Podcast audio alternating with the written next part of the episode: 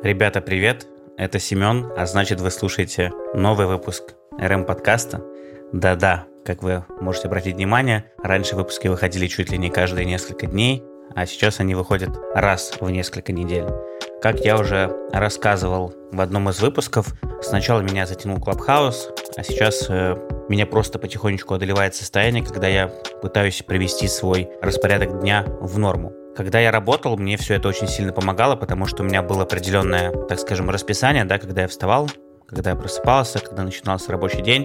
Однако, так или иначе, так продолжаться долго не могло, и, к сожалению, из-за Клабхауса в том числе, ну, из-за отсутствия работы, так скажем, да, режим мой немножко сбился. Сейчас я к нему потихонечку возвращаюсь и пытаюсь потихонечку возвращать и подкасты. Но вместе с тем я все еще езжу на свою стройку, где у меня строится дом, контролирую строителей, и хочу вам рассказать, что там сейчас происходит. Последний выпуск, посвященный дому, был датирован еще аж 16 января, а до этого первый был выпуск про дом еще даже 4 декабря.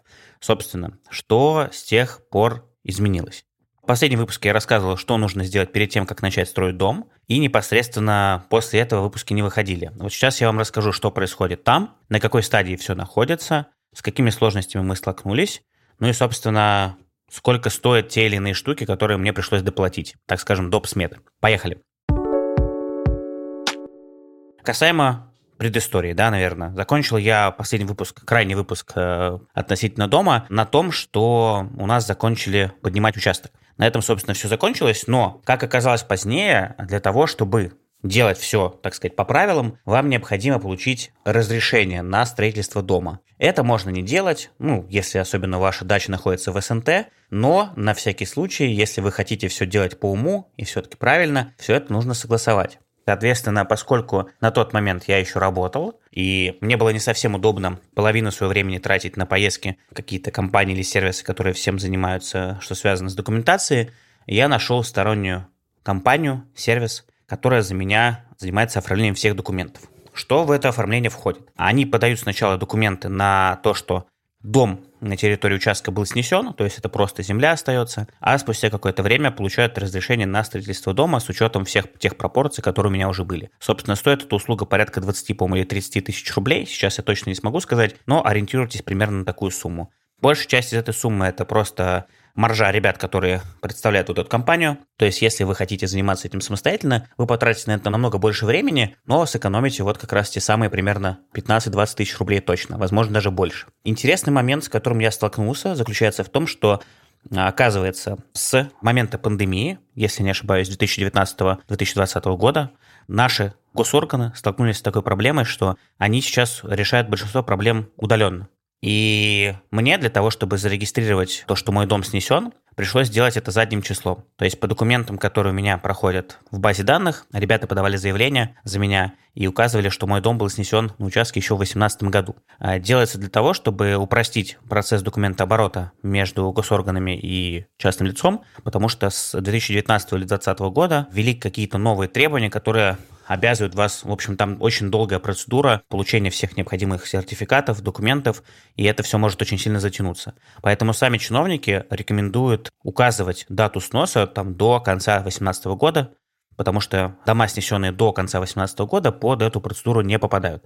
Собственно, здесь у нас все прошло без каких-либо проблем, все хорошо, дом по документам уже снесен. Сейчас ребята занимаются оформлением документов. Я буквально во второй половине марта им еще раз о себе напомню. А это процесс, как я уже понял, не быстрый, занимает несколько месяцев. Соответственно, что я сделал? Я просто отрисовал примерный план участка, а, обозначил, где стоит дом, обозначил его размеры и отправил ребятам. Дальше они просто дом этот ставят непосредственно на регистрацию и получают разрешение на строительство. Все, соответственно, потом за этими документами я просто к ним приезжаю, возможно, даже не придется ехать, может быть, они мне отправят все по электронке, и, собственно, на участке уже может спокойно стоять дом, на который будет получено разрешение и который будет стоять, в принципе, построен будет законно. То есть чем грозит э, тот факт, если у вас документов не будет? На самом-то деле практически ничем, но бывают такие случаи и существует небольшая доля риска, что поскольку у вас на участке никаких строений нету по документам, да, вроде, а вы его построили, его могут признать незаконным и либо постановят сносить, либо вам придется идти его регистрировать, и это еще больше гемора, потому что было уже предписание о том, что его нужно сносить, либо замечание которое нужно устранить. В общем, это сулит большое количество потерянного времени вам, как собственнику, поэтому с этим заморачиваться не стоит. Вот я решил переплатить и никуда не ездить, поэтому я просто сейчас терпеливо дожидаюсь получения документов. Теперь по поводу того, что произошло на самом участке. У меня есть телеграм-канал, который очень называется «Забавно жирные будни». В этом канале я выкладываю всю хронологию того, что происходит на участке, прямо подробно с фотографиями. Началось все с того, что после последнего выпуска подкаста, э, посвященному дому 16 января, да, уже во второй половине января ко мне приехали ребята, которые посмотрели, что же можно делать с участком. Соответственно, на тот момент там не было ни свай, ничего, и мы не могли определиться, что же мы будем делать. Мне, с одной стороны, хотелось поставить ЖБ-свай, с другой стороны, конечно, хотелось поставить вообще ленточный фундамент или плиту, но я понимал, что в нынешних реалиях это довольно большие суммы, ну, которые я объективно просто не потяну. Поэтому я принял решение вызвать ребят-геодезистов, которые сделали замеры почвы. Ребят приехали, довольно быстро все это сделали и сказали, что у меня очень хорошая почва, и сказали, что я поступил очень грамотно, когда еще осенью, ну и в конце осени, в начале зимы поднял участок и отсыпал его песком, потому что песок – это идеальный элемент для обычных э, винтовых свай. С учетом того, что земля у меня все-таки довольно такая торфяная, это вообще торфяная почва, как сады Дунай, массив Дунай – это вообще, в принципе, как мне уже объяснили, это огромная раньше было участок, где находились торфяные залежи, и здесь шла их разработка. И в частности, там, где раньше находилась, так скажем, огромный, не знаю, как склад или карьер, да, торф, откуда вывозили его, сейчас на этом месте уже вот стоит садоводство. И поэтому здесь слой верхний торфа самый плохой был снят давно-давно, еще в советские годы, Сейчас здесь почва более-менее неплохая, и поэтому можно ставить э, обычный свайный фундамент глубиной примерно 2,5-3,5 метра. Этого вполне достаточно для моего дома будет, как мне объяснили. И добавили, что у соседних садоводств, к сожалению, ситуация намного печальная. Там некоторым ребятам приходится ставить сваи глубиной вообще до 7 метров, потому что там почва ужасная. Слава богу, что мне действительно с этим повезло, и у меня сваи зашли на ура. Соответственно, 20 января они приехали, сделали замеры. 27 января ко мне приехал небольшой грузовик э, песка. Ребята попросили для обсыпки э, фундамента, когда сваю установят, заказать немного песка. Привезли 3 куба песка. Стоит это 4200 рублей. Ну, в принципе, не так дорого. Хотя можно было бы, наверное, найти дешевле. Но мне просто нужно было все это сделать максимально быстро. И, собственно, уже 28 января приехали ребята, которые ставили э, фундамент. Мне показали план, согласно которому все это будут делать. Ребята очень быстро, кстати, все делали, к моему удивлению. И буквально вот уже через сутки уже фундамент был готов. То есть там было 37 свай, и плюс еще был швеллер. Что такое швеллер? Это то же самое, что у меня делали с маминым домом. Это когда сваи между собой обвязывают и сваривают. Это делается ради того, чтобы ваш фундамент был единым целым и для того, чтобы он не лопнул. У меня у соседей была проблема схожая с таким же фундаментом. Им сделали некачественную сварку, и весной весь этот шов и швеллеры просто разорвало. У меня мы пошли немножко по другому методу. Я изначально заказал дорогой швеллер и хорошую сварку, и вроде как меня заверили, что все будет нормально, и никаких разрывов, ничего не произойдет, потому что технология совсем другая. Ну, мы просто смотрели, как выглядит дом соседей и мой. Вот, 29 января ребята закончили ставить фундамент, и, собственно, с тех пор я просто ждал момента, когда начнется строительство. Мне сориентировали примерные сроки 16 февраля. И вот 16 февраля мне за сутки до этого позвонил подрядчик э, строительной компании, да, с которой я заключил договор. А ребята привезли бытовку. Причем какой здесь был вариант? Изначально мне позвонили. Во-первых, это был момент, когда уже в Ленобласти была снежная погода, и мы приехали, участок был завален снегом, и мы с другом примерно часа полтора еще расчищали участок от снега, как в итоге потом оказалось абсолютно бесполезно и зря. Ну, ладно, в эти детали углубляться не буду. Сейчас расскажу, что было дальше с э, непосредственно бытовкой. В общем, позвонил мужчина, и сказал, что есть вариант привести бытовку завтра. Назвал несколько вариантов. Он попросил прочистить участок, и я спросил его, естественно, для чего. И он сказал, что, говорит, мы изначально приезжаем на обычной там газели с манипулятором, либо мы едем на небольшом КАМАЗике, но э, если есть какие-то проблемы, либо, например, участок очень сильно в снегу, есть опасность не заехать, да, что машина застрянет, мы приезжаем на вездеходе. То есть это полноприводный КАМАЗ, огромный, но который проедет вообще куда угодно и вытащит себя из любой дыры, так скажем. Разница между, чтобы вы понимали, машиной, вот «Газелью» и полноприводным КАМАЗом 10 тысяч рублей. Естественно, это не та сумма, ради которой стоит, наверное, прям сильно переживать и париться. И мне очень не хотелось приезжать несколько раз на участок из-за того, что, например, машина, если приехала более такая, так скажем, дешевая, она застрянет, и мы ничего нормально сделать не сможем. Придется возвращать снова. В итоге было принято решение вызывать дорогой манипулятор, но полноприводный. В итоге мы немножко не рассчитали с размерами ворот, потому что я им назвал 6 метров, а там оказалось 4,5. И просто благодаря каким-то совершенно невероятным усилиям ребят, этот полноприводный просто гигантский КАМАЗ все-таки на участок заехал, они эту бутовку сгрузили, и слава богу, все сложилось на ура, так скажем. И уже после этого уже на следующий день приехали непосредственно бригадир, прораб и приехали строители. А, ребята, они заселились, ну, привезли с собой какие-то вещи первоначальные, но здесь сказался фактор того, что бытовка, к сожалению, оказалась не подключена к электропитанию. Здесь мне пришлось идти разговаривать с нашим председателем и с нашим электриком в садоводстве, благо я с ними уже познакомился, и они, оказывается, меня тоже знали.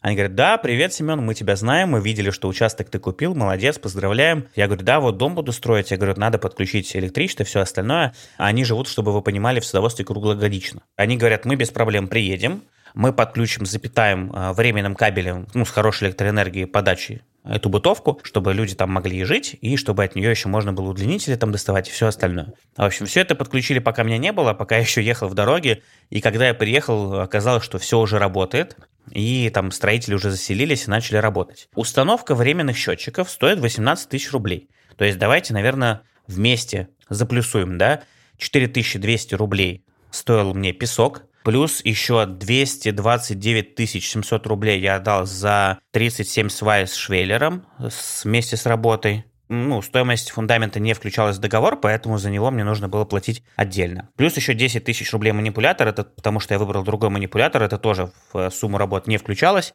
Ну и, собственно, еще 18 тысяч рублей это стоимость временного источника питания для бытовки, который потом, кстати, довольно легко, как мне объяснили, проведут внутрь дома, когда дом достроят. Там еще добавится счетчик, который будет внутри стоять. За него я тоже доплатил еще 10 тысяч рублей, потому что, как мне объяснили ребята, наши же, опять же, в садоводстве, это специальный счетчик, который заказывается только под конкретное садоводство. Ну, то есть у каждого садоводства какие-то свои счетчики, свои номерные, именные или что-то такое. Поэтому им проще ставить так. Это еще 10 тысяч рублей чтобы вы понимали. Это доплата за этот счетчик. Провести мне должны будут, как я попросил, максимальное количество электроэнергии, это порядка 14 киловатт. Вот. В итоге мне сделали фундамент, мы расчистили участок. И вот, да, как уже и говорил ранее, вы можете зайти в телеграм-канал «Жирные будни», и по фоткам вы увидите вот все вот эти этапы и поймете, о чем я говорю. Мы с другом расчистили заднюю часть участка, думая, что все строительные материалы раскидают туда, но на деле вышло все совсем иначе, и строителям оказалось туда таскать стройматериалы просто неудобно. Поэтому они э, уже, когда мы привезли им лопаты, расчистили переднюю часть на въезде в участок, и разгрузили эти материалы здесь. Да, кстати, забыл сказать, что еще я купил еще две лопаты, две зимних лопаты, они мне, конечно, потом в будущем пригодятся и останутся, но это стоило мне еще примерно по 800 рублей за каждую лопату, то есть того 1600 рублей. Параллельно вместе с этим, что у меня было еще из затрат? Ребята-строители привезли с собой один обогреватель, но его оказалось мало, потому что в Питере в середине февраля были морозы под 30 градусов, и это было очень жестко, и с учетом ветров, которые там дуют, поверьте, это очень такое себе удовольствие. Поэтому мне пришлось, э, я отдал им еще один обогреватель из маминого дома и еще один обогреватель Xiaomi мне пришлось им заказать.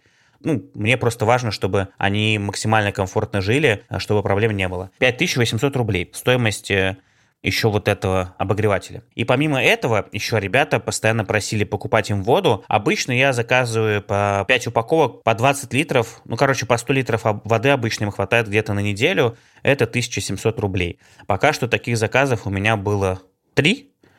1790 умножаем на 3, 5370.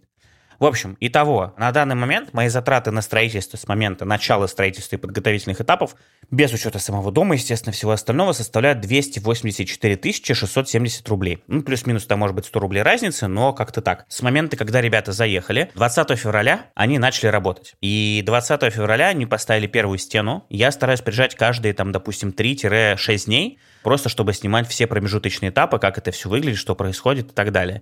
Я наконец-таки на себе в полной мере ощутил, что это такое, потому что с момента, когда они поставили первую стену и когда они поставили каркас первого этажа целиком, прошло три дня. Прикиньте, просто реально три дня. То есть 20 февраля я приезжаю, смотрю, стоит одна стена только у входа, они только начинают ставить каркас. Я приезжаю 23 февраля, уже стоит весь первый этаж, и они уже приступают ко второму этажу. И когда я приезжаю через 5 дней 28 февраля, они уже поставили каркас второго этажа, приступили к стропильной полностью системе и начали ее укладывать. Потом я приезжал уже чуть позднее, последний раз приезжал 7 марта, и 7 марта ребята уже продвинулись еще дальше. Они полностью положили металлочерепицу на крышу, они полностью утеплили всю стропильную систему, всю крышу утеплили. Им привезли уже внешнюю всю полностью отделку, имитация бруса, да, который у меня будет у дома. Они уже начали закрывать весь дом изоспаном, то есть, соответственно, после изоспана, насколько я знаю, они прокладывают еще, по-моему, один какой-то материал, и после чего закрывают все, весь дом обшивкой. Дальше они переходят уже целиком и полностью на внутреннее убранство дома. Опять же, повторюсь, это не реклама, зайдите в канал мой в телеге а, «Жирные будни», чтобы посмотреть просто фотографии того, как это выглядит. Поверьте, вот я приезжал с друзьями с разными несколько раз, и каждый раз друзья говорили «охренеть». Потому что когда ты видишь это на фотографиях, и когда ты видишь это вживую, особенно вспоминая то, как здесь было раньше, ты не можешь себе это представить. Я все детство видел здесь один и тот же дом, малюсенький такой, где жил алкаш. А сейчас я вижу, что здесь большой хороший участок, и ставится большой, блин, красивый, двухэтажный, офигенский дом, и я просто настолько, я настолько собой горжусь, что я все-таки это делаю, что я это не откладываю куда-то, и я все-таки пришел к тому, что я хочу это сделать, что вы просто себе представить не можете, как это круто. Сейчас на объекте работает примерно 4-6 человек. Они же там проживают, часть еще приезжает, насколько я знаю, 3 человека там живут постоянно. А прораб и еще 2-3 человека приезжают вместе с ним а, по утрам. А, работают э, очень хорошо, потому что у меня ребята, которые приезжали, мои друзья к себе на участке, они рассказывали, что они приезжали рано с утра, и ребята уже работали. Вроде как мне пообещали, что к середине марта или к 15-20 числам весь контур, вот этот теплый контур дома весь будет готов. Дом уже будет представлять собой, по крайней мере, внешне уже готовый продукт, так скажем, да, и все, что останется потом, это уже внутренняя полностью отделка, это электричество, это окна, двери, утеплитель, инженерные коммуникации. В общем, вроде как пока что все фу-фу-фу идет по плану. И я каждый раз приезжаю через там вот эти 3-5 дней, все это фиксирую на фотографии. Я даже уже, знаете, заходил на первый этаж и стоял в гостиной, смотрел, визуализировал, представлял себе, что же у меня где будет. Поэтому я надеюсь, что вы меня простите все-таки, что выпуски выходят не так уж часто. Я действительно сейчас настолько занят вот этими мыслями, посвященными дому, а у меня просто так еще сложилось, что э, там э, я поменял машину еще, у меня еще сейчас предстоит сдача квартиры, достроилась квартира, и сейчас подрядчик там ведет сдачу, приемку квартир. Вот я жду в марте, по идее, уже должен принимать квартиру, как ее построили. Ни в коей мере не хвастаюсь, ни в коей мере не кичусь этим, да. Просто так вот сложилось, что у меня вот три таких огроменных события в моей жизни, они как-то просто настолько друг друга пододвинули, что оказались практически рядом друг с другом.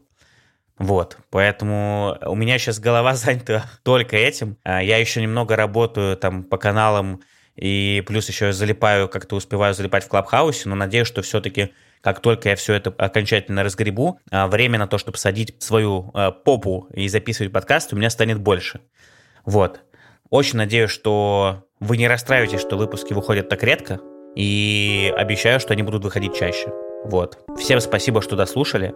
Я обязательно запишу выпуск, наверное, еще раз про дом, но это уже будет, наверное, месяце в апреле, возможно. Потому что сейчас они все основное закончат, там уже начнутся такие внутренние отделочные работы, которые, ну, про них не так интересно рассказывать, про, про какие-то общие штуки. Всем спасибо, что дослушали меня. С вами был Семен, э, РМ Подкаст. Снова рассказывал про свой дом, но я знаю, что многие по нему скучали. Увидимся в новом выпуске. Пока-пока.